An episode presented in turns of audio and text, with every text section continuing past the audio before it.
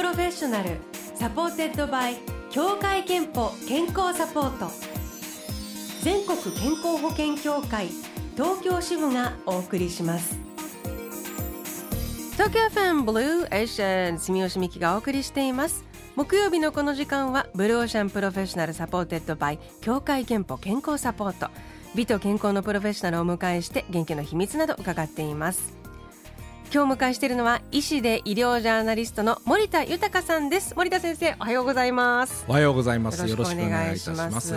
いや9月に入りましたけれども気温が落ち着いてきたなと感じつつも蒸して蒸してそうですね。暑いですね。やっぱ湿度が高いとこうあの汗が蒸発しにくいんで熱がこもりやすいですね。感が高い。最近この蓄積熱中症と言われていて、はい、これだけこう蒸しやすい日が続きますと、うん、暑さ疲れ脱水などが蓄積していって日々日々溜まっていって、うん、そして残暑の今熱中症を発症するという方も結構多いので、えー、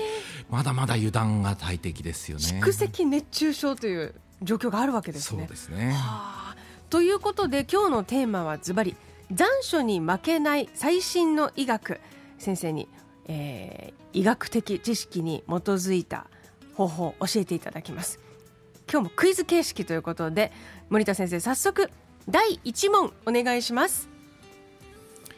熱中症対策としては首脇の下太ももの付け根を冷やすことがまあ効果的だと考えられていますよね。では首脇の下太ももの付け根以外にもですねここ数年熱中症対策として冷やすと良いと考えられている体の部位があるんです。それは次のうちどれでしょうか？A ふくらはぎ。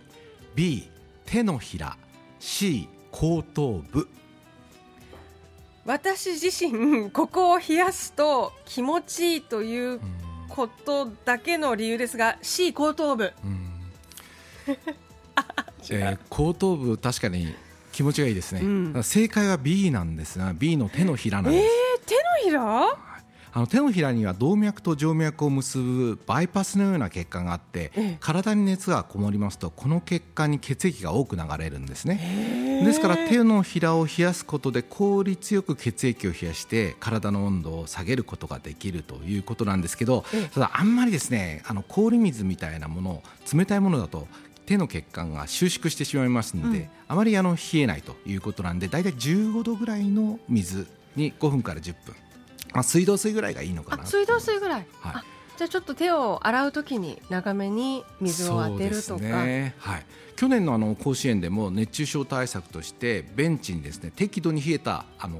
ペットボトルが用意されたというふうに聞いてます。ペットボトル握るだけでもじゃいいんだ。いいですねへえそうか。手に汗握るっていうのは本当になんていうか 医学的に正しいとかそこがやっぱ熱くなるっていうことなんですね。はい、えー、では残暑に負けない最新の医学第2問お願いします。熱中症対策で正しい汗の拭き方はどちらでしょうか？A しっかり拭き取る。B 少し湿り気がある程度に拭く。えー、対策で吹き方があるの？いやこれももうあくまで気持ちいい方で A しっかり拭き取る。選んじゃうな。あ違う。えー、確かにあのしっかり拭いた方が気持ちいいですよね、うん、でも正解は B の少し湿り気がある程度に拭くということなんですね、えー、あの熱中症にならないために体に備わった仕組みというのがあってこれは皮膚から汗が出て汗が蒸発するときに気化熱という熱を奪わせて体を冷やすということなんですけれど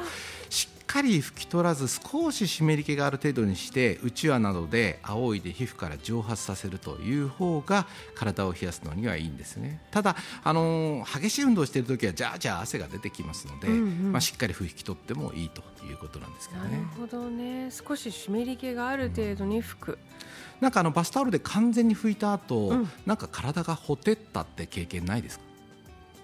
ああでもそう言われるとお風呂の後とかああるかもしれない、ね、あるかもしれないですね、えー、多少残ってた方がいいのということなんです。汗をやっぱりかいた方がいいんですよね。どんどん水分補給をして汗をかいた方がいいか、ねまあ、水分補給も大事ですし汗をかいたら塩分も取るんですけど、うん、住吉さんあの水分補給って大体どんなぐらいの温度ですか？例えばキンキンのお水が好きとかキンキンに冷えたお水がいいです もうこれも多分ダメなんだと思うんだけどもうやっぱり喉とかはキンキンに冷えたもうやっぱりそうですよね。シャリーンっていうのを求めますよね。気持ちいいですよね、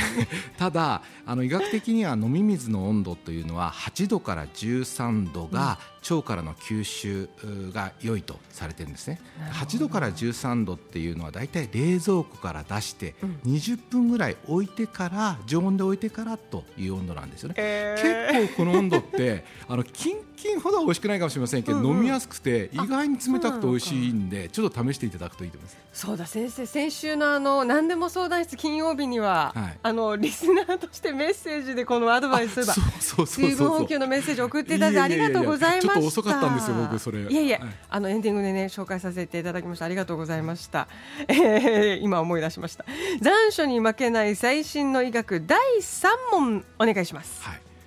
熱中症になりかけている時に変化が現れやすい体の部位は次のうちどこでしょうか、えー、A 爪。B 毛髪。C 目すぐに変化が出る。あでも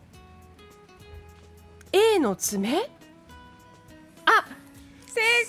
解！正解ですね。なんでかっていうとなんかちょっと具合悪かったり気持ち悪い時って結構爪が青白くなったりするなって今思い出したからだったんですけど熱中症の時もそうなんですか？いやおっしゃる通りです。あの爪は透明に近いので爪の下にある血管の状態を観察しやすいんですよね、うんうん、で親指の爪を見つめながら、まあ、別の手の指でぎゅーっと押してそして押すのをやめてみるんですね、うん、で押した時って白くなりますよね爪が、はい、でそれがピンク色にあの押すのをやめると戻るんですが、はい、色が戻るのに3秒以上かかるようなら脱水になっているという可能性。で3秒以内にそのピンク色に戻るんだったら大丈夫ということなんですがちょっとやってみていただいて。大丈夫でした今。あ大丈夫です。すぐ1秒ちょいで戻ります。大丈夫ですね水分を補給しているということですね。えー、面白い。でもこれいいですね。このテストすぐできるし、いいね、子供でも覚えられるし。えー、特にあの年配の方っていうのはあの脱水になったっても喉の渇きとか症状が出ないので、うんうん、この方法は非常にいいかなと思いますね。なるほど。爪を押して離してピンク色に戻るのに3秒以上かからないようにそれを目指して、えー、過ごす。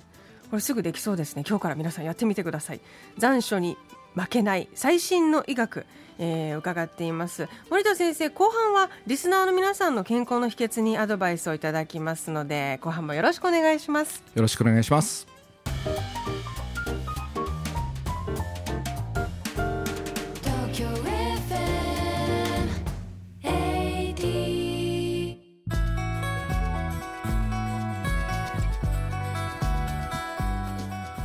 お送りしたのはミーシャ Believe 今日のブローシャンプロフェッショナル医師で医療ジャーナリストの森田豊さんをお迎えしています、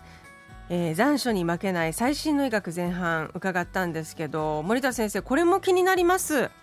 寝室に置くと安眠効果があると考えられているのは次のうちどれでしょうか？A ゴーヤー B パイナップル C 玉ねぎ。へえいい香りがするから B パイナップル？正解はね C の玉ねぎなんですよね。まあ、ゴーヤとかパイナップル置いて眠れるっていう人は続けていただいていいかなと思うんですけど。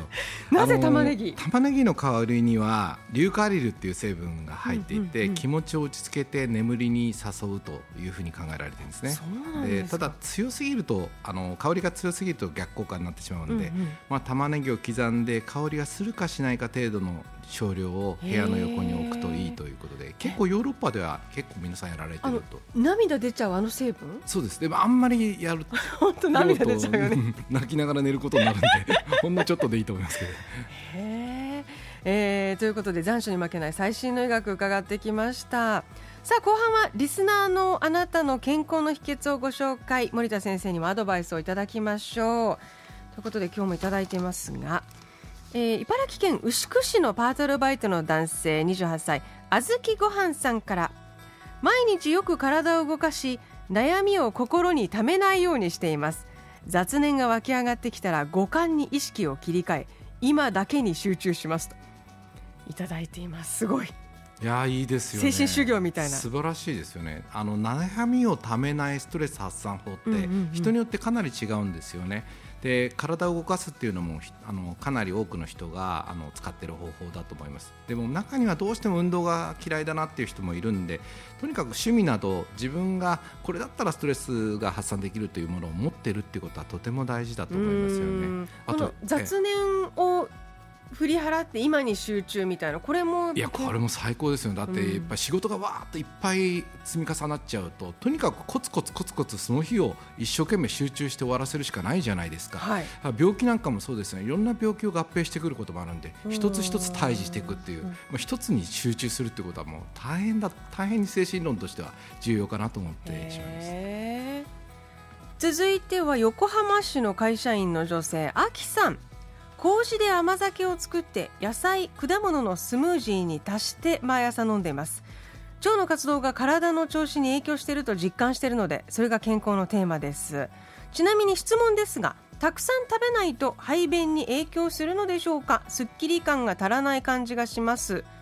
という質問付きで送っていただいてますが、はい、あのまず腸には免疫に関わる細胞がたくさんあったりあとセロトニンって心の安定に関わるホルモンを出す細胞があったり、まあ、とにかく腸内環境を整えることは心と体の健康にはとてもいいんですよね。ただ、まあ、あの発酵食品とか食物繊維食べれば食べるほどいいというわけではなく、うん、あんまり食べ過ぎるとお腹を下したりあるいは便秘になったりすることがあるんで適量ですよね。例えばヨーグルトとかだと 500g ぐらいと言われてますし野菜もそのぐらいの程度と、まあ、ほどほどにということです、ね、やっぱりバランスよく食べた方がいい排便につながるその通りですね。感じ、えー、私ね白いご飯いや白いご飯っていうかまあだからご飯、はい、お米を食べないとなんかそれこそこのすっきり感が足らない感じっていうかすごいお米って大事なんだなって勝手に私思ってるんですけどあいいと思いますね、えー、あの何か一つのことを食べることによって、まあ、排便が催すっていうことも言われているので、うん、まあ、あのそれがたとえ食物繊維でなくてもあのいいんじゃないかと思いますけど。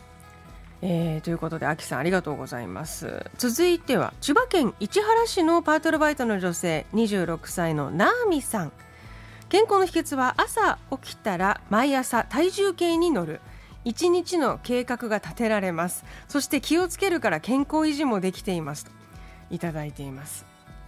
以前こう測るダイエットみたいな感じで体重に乗るだけでダイエットができるっていうのがありましたけれど、はい、まあ、これ体重だけでなくてですね、まあ、この体重計に乗るってことはまあ健康のバロメーターである体重を測るということなんで、うん、健康を意識することになるんでその日の一日の食生活とか運動習慣とかあのまあ規則正しい生活しようとかって、まあ、誓いを立てる、まあ、そういう場なんで、うん、まあ、そういうなんか心理療法的には非常にいいかなと思いますよね。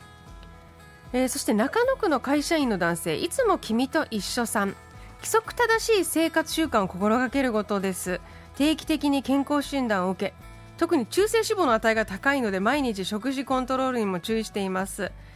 室内でできる簡単な筋トレも毎日30分長続きの秘訣は週2回は休養日を設けて無理をしないことですといただいています。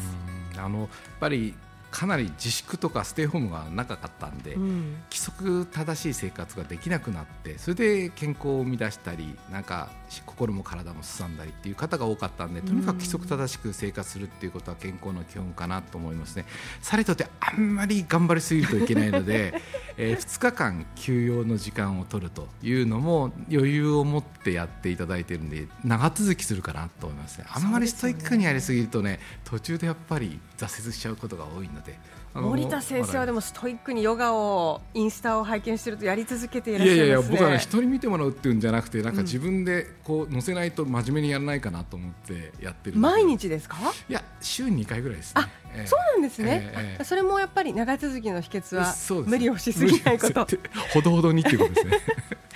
えー、さあということで今日は今メッセージご紹介したあずきごはんさんにクオカード3000分をプレゼントいたします。あなたからの健康の秘密秘訣お待ちしております。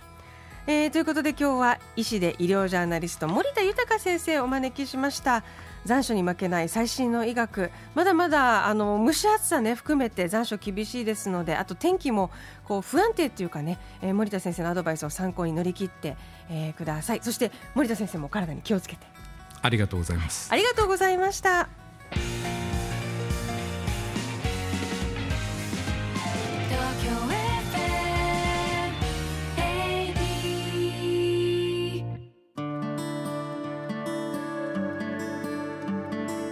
あなたの健康をサポートする協会憲法東京支部からのお知らせです。今月9月は厚生労働省が定めた健康増進普及月間です。生活習慣病は運動、食事、禁煙などに気をつけることで予防改善できます。健康寿命を延ばすためには1に運動、2に食事しっかり禁煙、最後に薬と覚えてください。また積極的に健康診断を受けることもお忘れなく。協会けんぽ東京支部からのお知らせでした。ブルーオーシャンプロフェッショナル supported by 協会けんぽ健康サポート。全国健康保険協会東京支部がお送りしました。